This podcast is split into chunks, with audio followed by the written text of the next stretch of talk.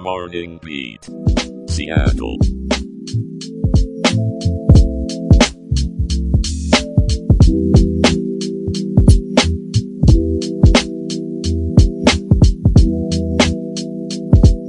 Good morning, Seattle. Rise and shine on this terrific Tuesday, February 6th, 2024. I'm Aaron, your navigator through the news waves, and with me, as always, is the queen of climate Jenna, ready to give you the scoop on today's weather. But first, let's dive into the stories that are shaping our city. In local news, the Washington State Patrol is investigating two separate shootings that happened on Interstate 5 during Monday's rush hour. There have been nine confirmed shootings on major highways this year, with the majority in January. The first incident took place around 4:19 p.m. near Interurban Avenue in Tukwila, where a taxi was hit by gunfire. Thankfully, the driver escaped injury. Just 12 miles north, a more chilling scene as a Chevy SUV opened fire on a BMW, injuring a passenger. The 29-year-old man sustained minor injuries and is being treated at Harborview Medical Center.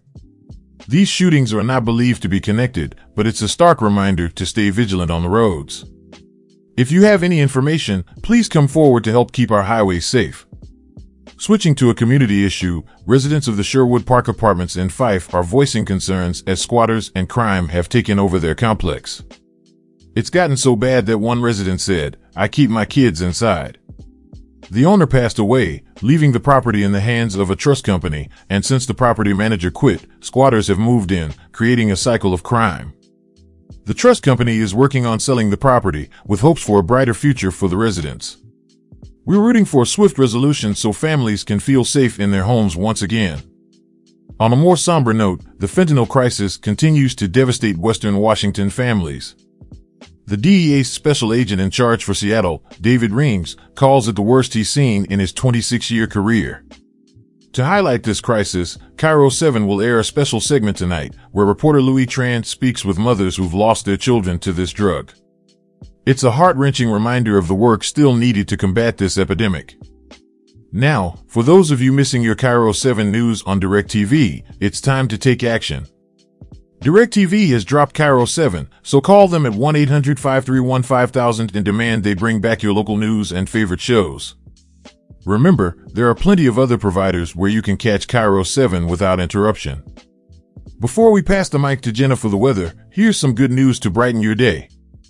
A single dose of gene therapy is being hailed as a medical magic wand for patients with a deadly condition known as hereditary angioedema. Thanks to CRISPR gene editing technology, 10 patients have seen dramatic improvements in their health.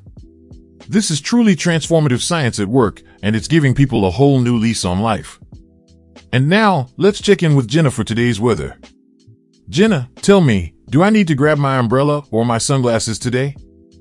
Well, Aaron, you might need a bit of both. Good morning, Seattle. Today, you can expect the weather to be as unpredictable as a plot twist in your favorite mystery novel. We're looking at a high of 45 degrees and a low of 42, with some patchy rain nearby to keep us on our toes.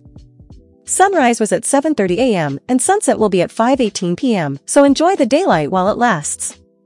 And don't forget, those weather alerts are no joke, so stay prepared and maybe keep a raincoat handy just in case.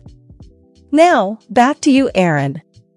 And remember, even if the weather's a bit gloomy, our spirits don't have to be. Thanks, Jenna. You always know how to brighten the day, rain or shine. Now, folks, it's time for the question of the show. Today we're asking, has increased highway violence affected your daily commute? We want to hear your stories.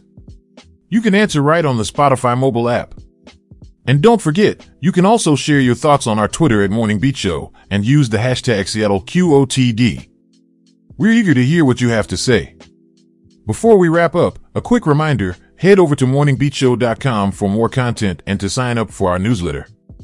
And for those of you looking for exclusive content, join our Patreon community. And that's a wrap for today's Morning Beat Seattle.